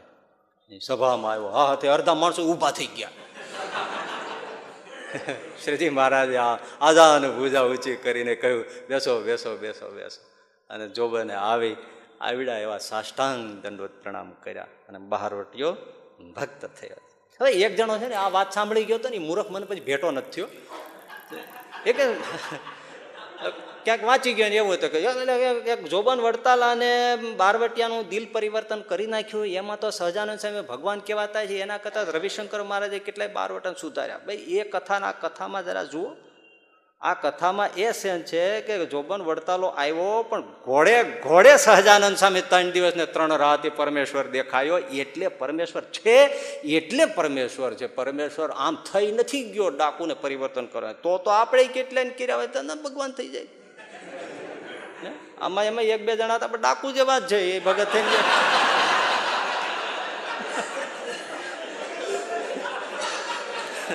નથી? હા, ઓળખે કે આને હા કા એમ ભગવાન નથી થઈ જવાનું. પણ હવે આવડે નહીં સૂજ પડે નહીં પછી વાતું માંડે રાખે. સાંભળે નહીં. ઘોડે ઘોડે જો રવિશંકર મહારાજ પ્રગટ થતા હોય તો હાલો આપણે જોઈએ. તો એ ચરિત્રને વિશેષ બિરદે. સહજાનંદ સ્વામીની આ વાત છે. અને હજી તો સત્સંગી થાય છે જોબર વડતાલો અને ત્યાં સંકલ્પ કરે છે કે આ તો મારો પ્રભુનો, મારો ઈષ્ટનો, મારો ગુરુ, જે ગણો સર્વેસર આ છે, હવે મારે ઘેર જોઈએ, પગલાં ન કરે. મન, મનમાં જુઓ તમે, હજી તો કંઠી ધારણ કરી સત્સંગી જ થયા છે. ત્યાં એને એમ થયું કે મારે ઘરે જો પગલાં ન કરે તો મારું ઘર શું કામનું? સમર્પણ જુઓ તમે. અને તે મારો પ્રભુ, હું વડતાલ મારે ઘરે દબાણથી વડતાલ જવાનું. હું વડતાલ મારે ઘરે પહોંચું. એ પહેલાં આ બાજુની દિવાલમાં જે મોટી આમ બારી છે, એ બારી ઉપર જો આ સહજાનંદ સ્વામી બેઠા હોય, મનમાં મનમાં સંકલ્પ એકલો જોબન વડતાલો કરે છે. આટલું થયા પછી તો મનમાં એમ છે કે આ ભગવાન છે એમ થોડોક અંશ રહી ગયો. એ જો મારી પહેલાં એ બારીએ બેસીએ અને મને કે, જોબન, આવો આવો આવો, જોબન, આવો આવો. એમ જો મને કહે, તો હું ચોકમાંથી જેને દર્શન કરું અને હું દંડવત કરી અને મારતા ઘોડે એના ભાઈ ઘોડા એવા. હજી ત્યાં અહીંયા સત્સંગી થયો. આ સભા જોઈ છે, અઢાર દિવસનો યજ્ઞ ચાલે છે, હજારો લોકો છે, એમાંથી નીકળવું છે અજાનંદ સ્વામીને માટે. એ બહુ કપરું કામ છે મારતે ઘોડે વડતાલ જાય છે અને એ બારી આજ પણ દેખાય છે. એ મકાન આજ પણ ઊભું છે. તમે જાજો વડતાલ. અને એમાં જ્યાં જઈને જુએ ત્યાં બારી ખુલ્લી અને ત્યાં જ સહજાનંદ સ્વામી. આમ પગ ઉપર પગ ચડાવી, ગુલાબનું ફૂલ સૂંઘતા સૂંઘતા માટે ત્રણ થોગલાનો સાફો અને હાથ આમ ઊભો કરીને કહ્યું, આવો જોબન આવો આવો આવો આવો. આ પ્રસાદીની બારી આજે પણ છે. એ સહજાનંદ સ્વામી પરમેશ્વર છે, એટલે પરમેશ્વર છે. કઈ જોબનને પરિવર્તન કર્યું એટલે નથી થઈ ગયા. પણ હવે આપણે ત્યાં બોલીએ એટલું બાકી, એ તો આ નથી સાંભળવાનું ને, એ તો એનું કરી રાખતો પણ આપણે આપણે તો ગુણ ગવાઈ ગયા, જોબન ચરિત્ર. પાવન થઈ જવાય, બોલો આ રાતે આપણે ચરિત્ર ગાય, કહેવાનું એ છે, ભાઈ. એક જ વાક્યમાં મારે કેવું હોય તો સત્સંગ આપણને કેવા ઉઠાવે છે? એટલું જ કે જાજરૂના લોટાને એ સત્સંગ સત્યનારાયણના કળશ પૂજા જેવો કળશ બનાવી દે છે સત્સંગ. જાજરૂનો લોટો. જાજરૂનો લોટો જેને કોઈ અડે નહીં, અડે તો નાવું પડે, હાથ ધોવા પડે. એ લોટાને સત્સંગ સત્યનારાયણની પૂજાના, ભગવાનની પૂજાનો કળશ બનાવી છે. આથી બીજું કઈ મહાનતા છે? સત્સંગની ભાઈ પુની સંભારી, ઉઠી સોલંકા ઊભી થઈ ગઈ. ઊભા કરી દે છે. ભાઈ, બેઠા. અને પછી બીજું કે જેને ચોર કહેતી હતી લંકીની, એને શું કહ્યું? રામદૂત છો તમે ભગવાનના ભક્ત છો. દ્રષ્ટિ પરિવર્તન થઈ જાય. આ ત્રીજું લક્ષણ છે. સત્સંગથી આ થાય. ક્ષણનો સત્સંગ ક્ષણનો, આટલો આ બધા જે ક્ષણના જ છે ને, આ ક્યાં આપણી જેમ દિવસો દિવસો સુધી કંઈ ભરેલું છે? ક્ષણના થોડી વારમાં કેવા કેવા થામ કેવા કેવા કામ થાય. દ્રષ્ટિ બદલી જાય જીવનની આખી દ્રષ્ટિ બદલી આ સતી ભવાનીનો બીજો જન્મ થયો હિમાલયને ત્યાં પાર્વતીને ત્યાં પછી મહાદેવજી પરણો આવ્યા હવે મહાદેવજી આવ્યા એની રીતે આવ્યા મૃગચર્મ વીંટાળેલો સાપને બધા ઘરેણા બાંધેલા ગળામાં સાપ નાખેલા કાંડા ઉપર સર્પો વીંટાળેલા એ ત્રિશુલ હાથમાં ઘોડા ઉપર બેસે એની જગ્યાએ બળદ ઉપર આવ્યા અને હારે પાછા જાનૈયા કોણ ભૂત પ્રેત બધા અને એવા બધા દેશ પ્રદેશના ભૂત ભૂવા. દેશ પ્રદેશ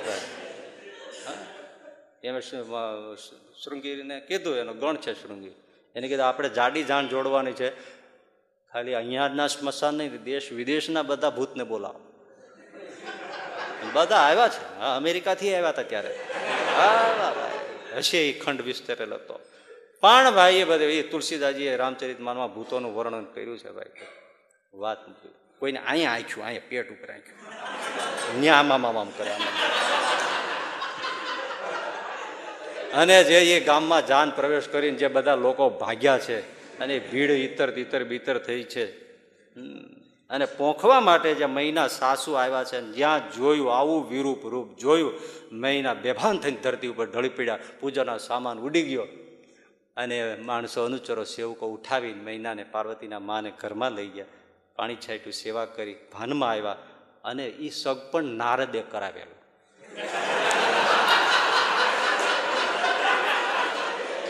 એમણે આ સલાહ આપેલી પાર્વતી. અને જે ભાઈ મહિના છે નારદ ઉપર બગીડે. આખો ઘર, પરિવાર, બધું રાજ પરિવાર નારદને મેળો મૂકે ને એવી વાત થઈ ગઈ. એનો નખો જ જાય અમારી આવી દીકરી, એને આવો વર અને અહીંયા એને ગોઠવ્યું. અમે નારદનું શું બગાડ્યું? અમે કોઈનું શું બગાડ્યું? આવો કલ્પાંત કરે છે અને મહિના એટલો બધો શોખ કરે છે કે હું મારી દીકરીને કોઈ પણ હિસાબે આ નંગ ધણંગ જોગીને હું ન પરણાવું. મારી દીકરીને લઈને હું પર્વત ઉપર ચડીને ગુફામાં કૂદી પડીશ, કોતરમાં કૂદી પડીશ, વિષ ખાઈને મરી જઈશ. પણ હું મારી દીકરી પાર્વતીને આને કદાપી નહીં વરાવું. એ જ વખતે નારદજી આવે છે.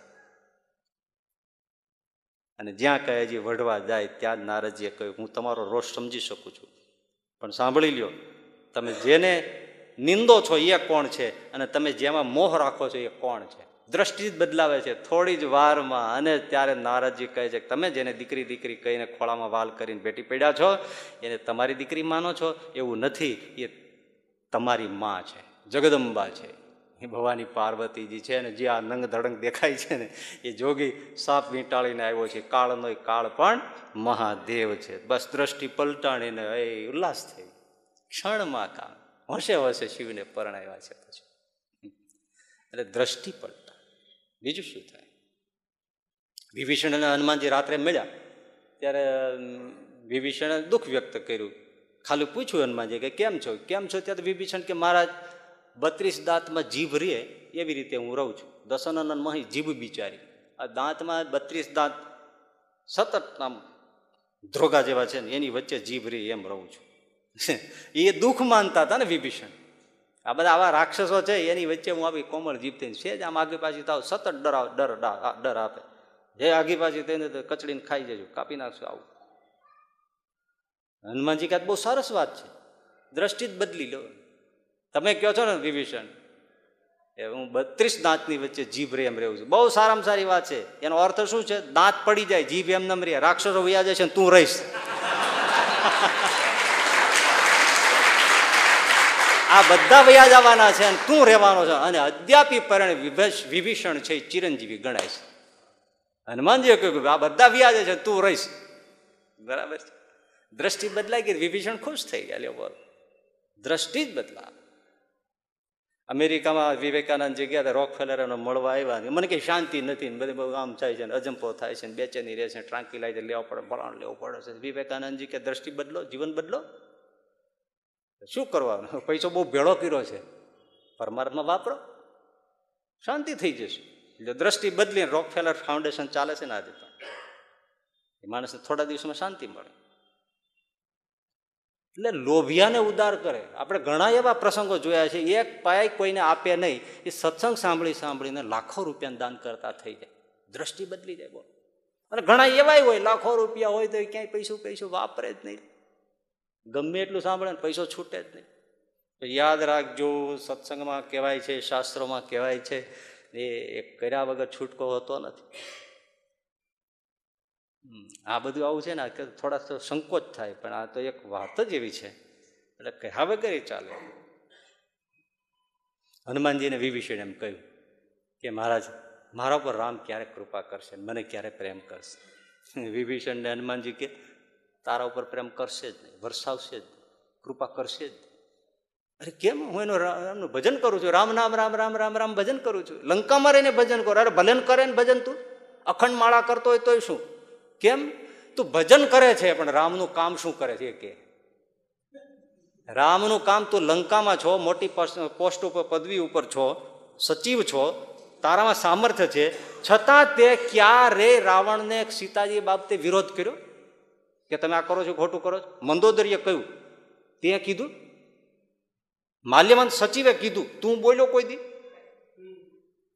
માળા કરે છે? રામ રામ રામ રામ રામ રામ કરે છે. રામનું કામ તો કરતો નથી. અને પછી વિભીષણ બદલાયા અને ભર સભામાં પછી એને પડકાર કર્યો કે આ ખોટું થાય છે. અને પછીની કથાઓ તમે જાણો છો. એમ ભાઈ માળા કરનારા હોય ને કીર્તનો બોલનારા હોય ને ભજન કરનારા હોય ને બધું પોતાને સામર્થ્ય હોય તોય જે દાન, સેવા, સત્કર્મ, પરોપકાર, સત્સંગને અર્થે વાપરતા નથી, ભગવાનની કૃપાનું પાત્ર થતું નથી. વાપરનારા થઈ જાય. કૃપાવંત થઈ જાય. પણ ઘણા નથી, પૈસો નથી. છૂટે ને. દશાંશ વિશાને આપણે ગમે એટલું કહો તો કેટલા કાઢનાર હોય? તરત આમ ઢીલા પડી જાય. એટલે દસ લાખ હોય તો એક લાખ કાઢી નાખવા પડે. એક લાખ ત્યાં તો અહીંયા એટેક આવે એવું થાય. દસ લાખ દબાવીને બેઠો હોય સો રૂપિયાની પહોંચ ફાડે અને એમાં પ્રસાદની કોથળી લઈ જાય એમાં પાછો જોયા કરે ને હુંગ્યા કરે, બે વેજીટેબલ છે, ચોખ્ખું ઘી છે. આવા આવા શું ભગવાનનું કૃપાનું ધૂળ પાત્ર થાય? ભગવાનને અર્થે સત્સંગને જેમ ઘા કરી દેતો હોય એવા ઇતિહાસમાં દાદા ખાચાના નામ લખાણા. આને કોણ યાદ કરે હડેલા મૂળિયાને? હે? ઉદાર દિલને યાદ કરે, એવા રાજા મહારાજાને યાદ કરનારા છે બધા આ પ્રજાઓમાં. ઘરે કે પોતે ઘરના બાયણા બંધ કરીને પૂરી ભજીયા, શાક પૂરી ખાઈને બે ઊંધિયું ખાય તો એને કોણ યાદ કરે? પણ પોતે સૂકો રોટલો ખાઈને પાડોશમાં એવા પરવાન દિવસે ઊંધિયું જલેબી ખવડાવે, એને લોક સવારમાં ઉઠીને યાદ કરતું હોય છે. પણ આ એ ઘણા હોય એવા. પાછા પોતાના સારા ભક્ત માનતા પણ પૈસો છૂટે નહીં. પૈસો આપ્યો છે શેના માટે? સત્સંગની ભગવાનની પરોપકારની સેવા માટે. અને દિલ જોઈએ કઈ દોલતની જરૂર હોતી નથી. જોજો ભાઈ વિદુરજી બહુ સરસ મહાભારતમાં બહુ સરસ કહે છે. એ કે પૂરેપૂરું સામર્થ્ય હોય અને છતાંય જે ક્ષમા કરે, એ ભગવાનની કૃપાનો અધિકાર. પૂરું સામર્થ્ય હોય છતાંય ક્ષમા કરે. જાવ દે જાવ દે. કોઈ હાકોટો મારે મૂત્રી રહેતો હોય એ ક્ષમા કરે, એમાં કઈ મોટી વાત છે? અને ઘરમાં કાંઈ ન હોય, અને દાન કરવાનો હિહોરો ચડે અને ઘરનું વેચીને દાન કરે એ કચરા ભગત કંથરોટ કંથકોટના કચરા ભગત, એને સહજાનંદ સ્વામી માળામાં યાદ કરે, એને સંતો યાદ કરે. ઘરમાં કાંઈ નહીં અને બાઈ માણસ પોતાના કપડાં વેચીને ગીરવે મૂકીને પણ એ સંત સેવાને ભગવાનની સેવા કરે. એને યાદ કરે. લાખો હોય ને ભાઈ સો રૂપિયા આપે. ના રે, એ તો પહેલાં તો દશાંશ કાઢો. ગરીબો તો વિશાંશ કાઢો. એમણે એ છે ને, આ તો આ બધું કહીએ ને એટલે એમ લાગે આ બધાને લેવું છે. એવું નથી. અમને ખબર છે તમે દેવો નથી. આ જે છે એ વાત કરીએ, પણ આમાં મૂળ કહેવાનું કારણ શું છે કે ઘણા દુઃખના અને કલ્યાણ બગડવાના કારણો આ છે. આ કર્યું હોય ને, પૈસો હોય ને, સત્કર્મ કર્યું હોય ને, ભગવાનની સંતોની સત્સંગની સેવા કરી હોય ને, છેલ્લે અટકતો હોય ને, તો આ આ કર્યું હોય ને, ત્યારે એમાં કોઈ દુઆ આવી ગઈ હોય ને એ આવી એવા દાખલાઓ છે. એ સાધુ આવીને ઊભો રહે. લઈ જાઓ મહારાજ. ના ચાલે. આટલું કામ કર્યું છે. આનો આનો કોણ જામીન થાય? તો વિચાર કરો. સાવ સીધી વાત છે ને આનો જામીન કોણ થાય? એને એકલે ને એકલ બળે જાય. એકલો ને એકલો ખાધું ને એકલો એકલો કામ કર્યું, નથી કોઈને આશીર્વાદ, નથી કૃપા કરી, નથી શ્રીજીની કૃપા નથી લીધે સત્સંગની કૃપા લીધી એનું એવું થાય ને અટવાય ત્યારે ત્યાં કોણ આવે? એટલે મોત શું કે હું તો કહું પૈસો વાલો હોય ને તો એને વાવવો જોઈએ, બીજે જન્મી પાછો આવે. નહીં તો આને જન્મે પીડ્યો રહી આ ઘણા હોય છે. આ આમ આપણે નામ બોલાતા હોય છે ને બધાને કે આટલું આને કર્યું એટલે કર્યું. તે અમુકને કોઈ દી તોર જ ચડે નહીં. કે કરી લઈએ એમ, કરી લઈએ, ઠારી લઈએ ઠારી લઈએ.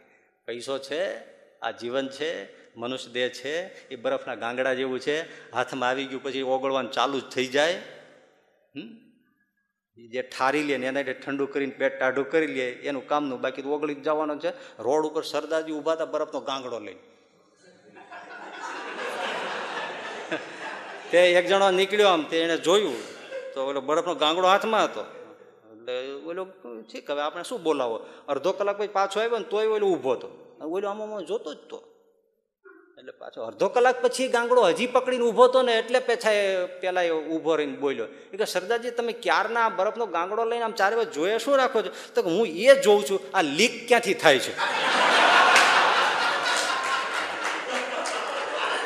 એમ જેની પાસે સંપત્તિ છે, અવસર છે, પૈસો છે, સારો સુયોગ છે એ એને પાંચ પૈસા વયા જાય ને તોય જોઈ રાખા લીક ક્યાંથી થાય છે. પણ એનાથી ટાઢું ન કરી લે જે સમય મેળ્યો છે? એનાથી ટાઢું ના કરે.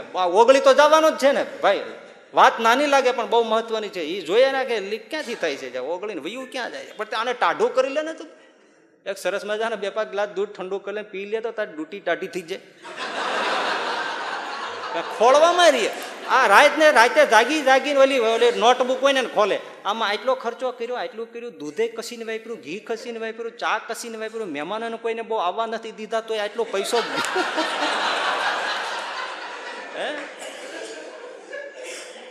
બાને હોસ્પિટલ લઈ જવાના, તોય ના લઈ ગયા, બાપાને ન લઈ ગયા તો આ લીક ક્યાંથી થાય છે?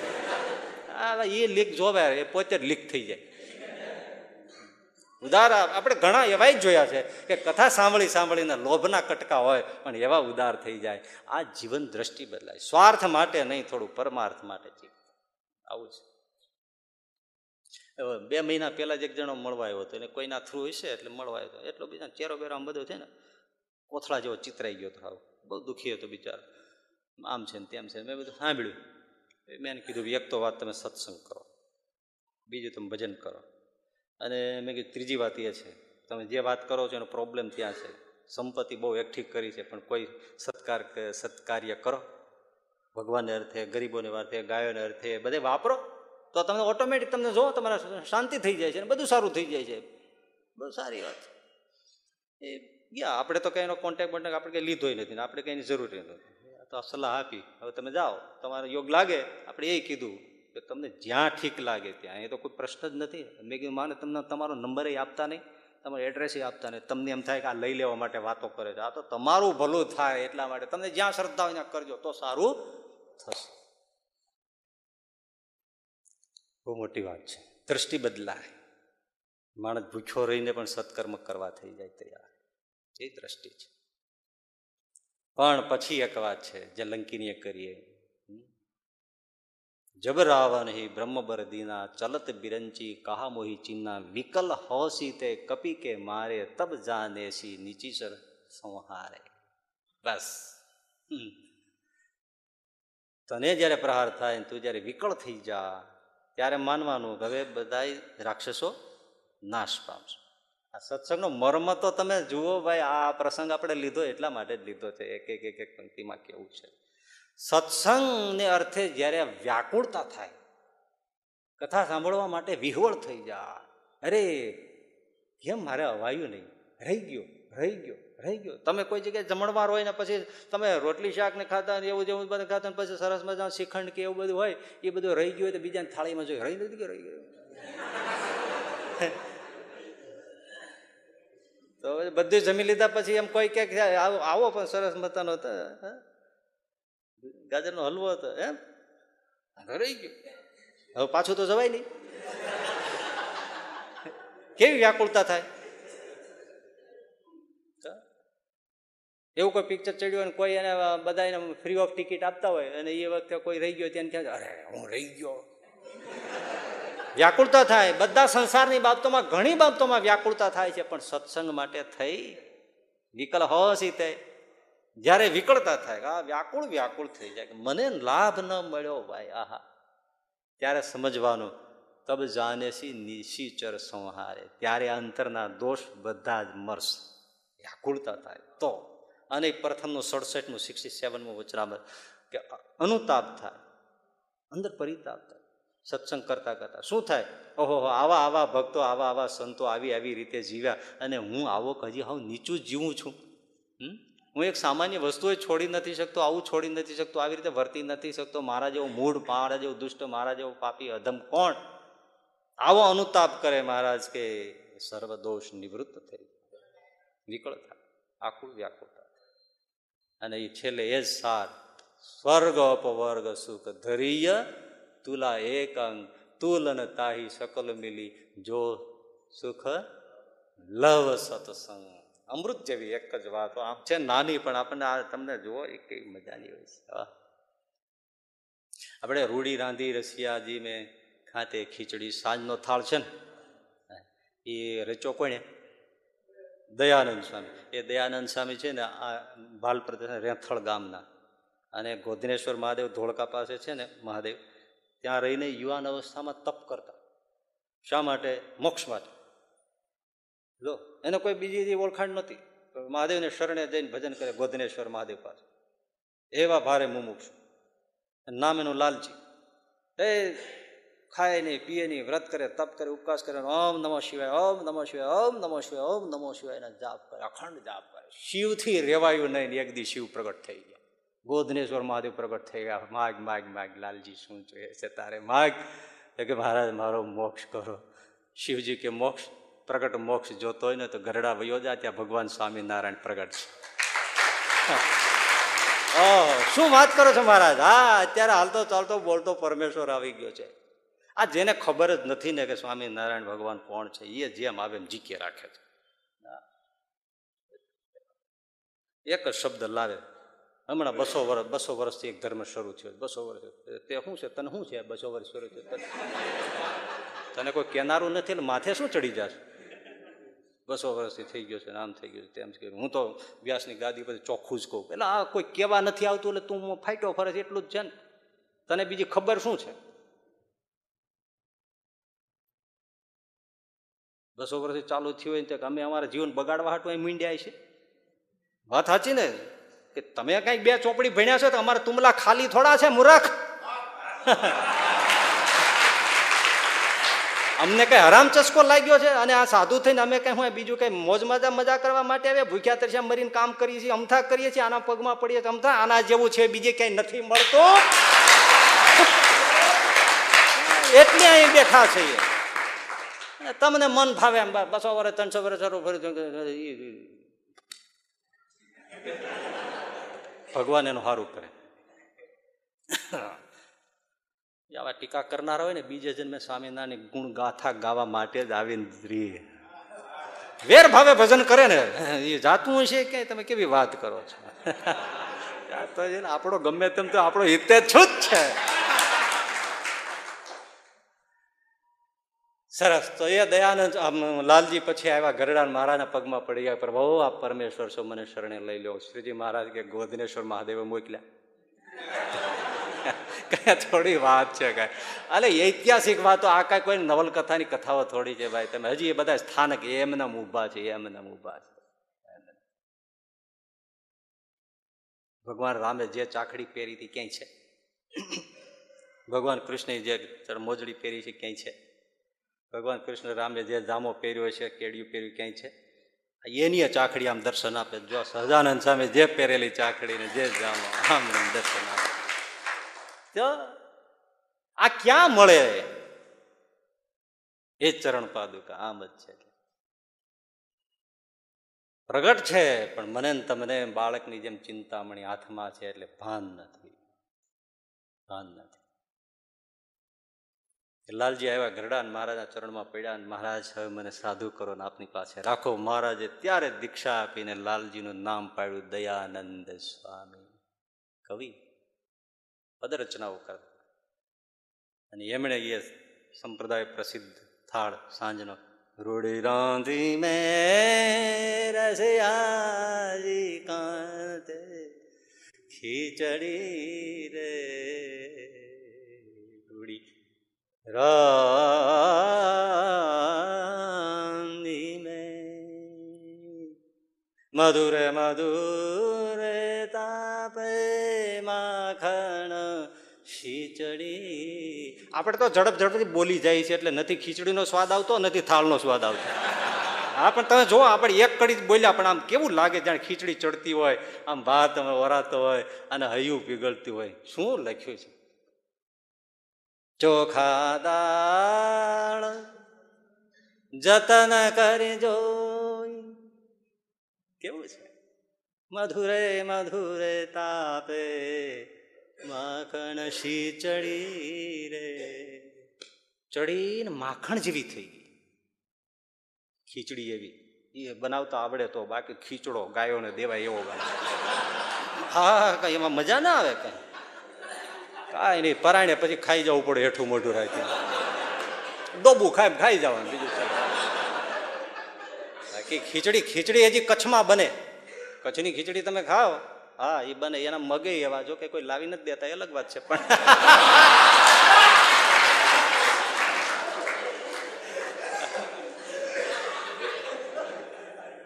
પણ એ કચડા એની જમીનમાં એને, એ બધું મીઠું થાય છે. એ રૂડી રાંધી રસિયાજી આ, હા હા. એ દયાનંદ સ્વામી છપિયા બાજુ ગયા. સંત થોડા બે પાંચ સાથે હશે. તર ગામ જાઉં તર છે ને ત્યાં? એ તર ગામ જાઉં વચ્ચે મનોરમા નદી આવી. વાત નાની પણ હો, મને તો એટલી મીઠી લાગે છે. આ ક્યાં મળે? આવું પ્રગટપણું?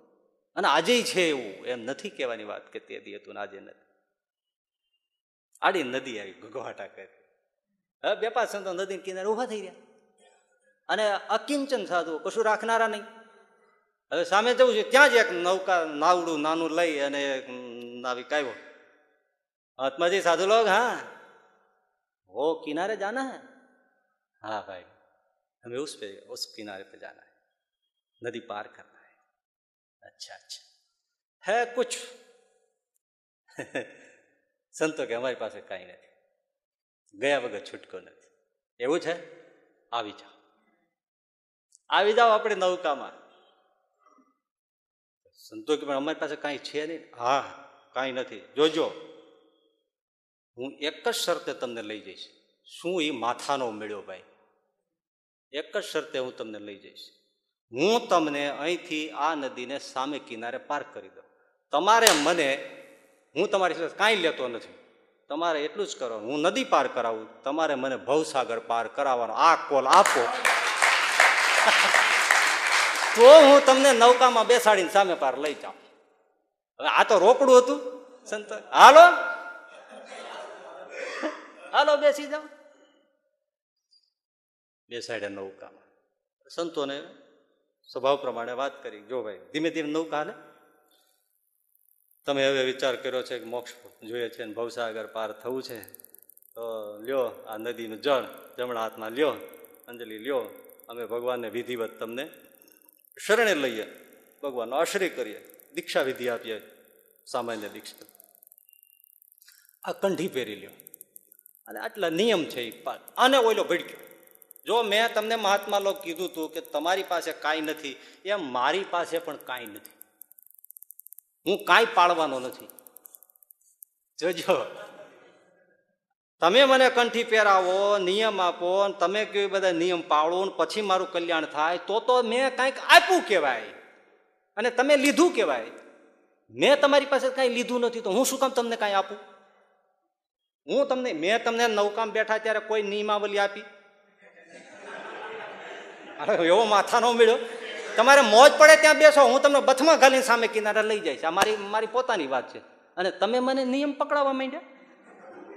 તારે આ નહીં ખાવાનું, તારે આ નહીં પીવાનું આવી રીતે ઉઠવાનું આમ પૂજા કરવાની આમ માળા કરવાની હું કાંઈ તમારી પાસે લેતો નથી. તમારે પણ મારી પાસેથી કાંઈ લેવાનું નથી. જેમ તમે બેઠા અહીં ઉતારું, એમ વગર નિયમે કાંઈ પણ ધર્મ પાડ્યા વગર હું કશું જ પાડવાનું નથી. જેમ જીવું છું એમ જ જીવવાનો છું અને મને ભવપાર કરવાનો છે. સંતો વિચાર ચડી ગયા. આનું શું કરવું? નવ નાવિક કે, કઠણ પીડ્યું ને? પીડ્યું ને કઠણ? દયાનંદ સ્વામી કે જરાય કઠણ નથી. એક પણ નિયમ પાળતો નહીં. જા, તારું રોકડું કલ્યાણ એમ? હા. સામે કિંદાર ઉતાર્યા? સંતો હાલતા થઈ ગયા. ભાઈ, સંતોએ અને આ બેઠા છે ને એને વિચાર કર્યો. મારા સાધુએ કીધું કે રોકડું કલ્યાણ કરવું. અને સાધુએ કીધું તું નિયમ રાખજો. પણ આ અનાડી એકે નિયમ પાળવાનો નથી. આ પાપ કરતો છે એ એમ જ કરશે. અને મારે એને એમનેમ જ ઉફાડી જવાનો અને સંતોએ કીધું કે એનું કલ્યાણ રોકડું. અને આ માળો સામે પગ ભરાવીને બેઠો કે હું એક પણ નિયમ પાળું નહીં. અને જે જીવન જીવશે ત્યાં સુધી પાપ કરે ને બધું કરે ને છતાંય મારે લઈ જવાનો. ભાઈ બી ઘરે પહોંચ્યો, હાથ પગ ધોયા, વાળું પાણી કર્યા, ખાટલે બેઠો, તાવ આવ્યો, લાંબો થઈને સૂતો અને અજવાળું છું ને ઘરના ને કહેલા, એ, મેં બે સાધુ ને પાંચ સાધુ ને ઉતારી આવ્યા છે, લ્યો, આવ્યા છે, મને તેડવા માટે હું જાઉં છું. નમસ્કાર, વયો ગયો. હા પાર ઉતરી ગયો, વયો ગયો. શ્રીજી મહારાજ કે, પાપ કરવા જેવું ભયાળ રેવા દઉં તો રે ને. રોકડું કલ્યાણ બોલો. રે તો નિયમ પાડવા ન પાડવા કઈ નહીં. એમનો સાધુનો જોગ થયો ને ઘરે પહોંચ્યો ને તાવ આવ્યો ને શ્રીજી મહારાજને સંતો આવીને તેડીને લઈ ગયા. બોલો, ક્ષણમાં ક્ષણમ આપી જન સંગતિ રેખા ભૌતી ભવાર્ણવ. કરણે નૌકા પાર ઉતરી જાય. આવો.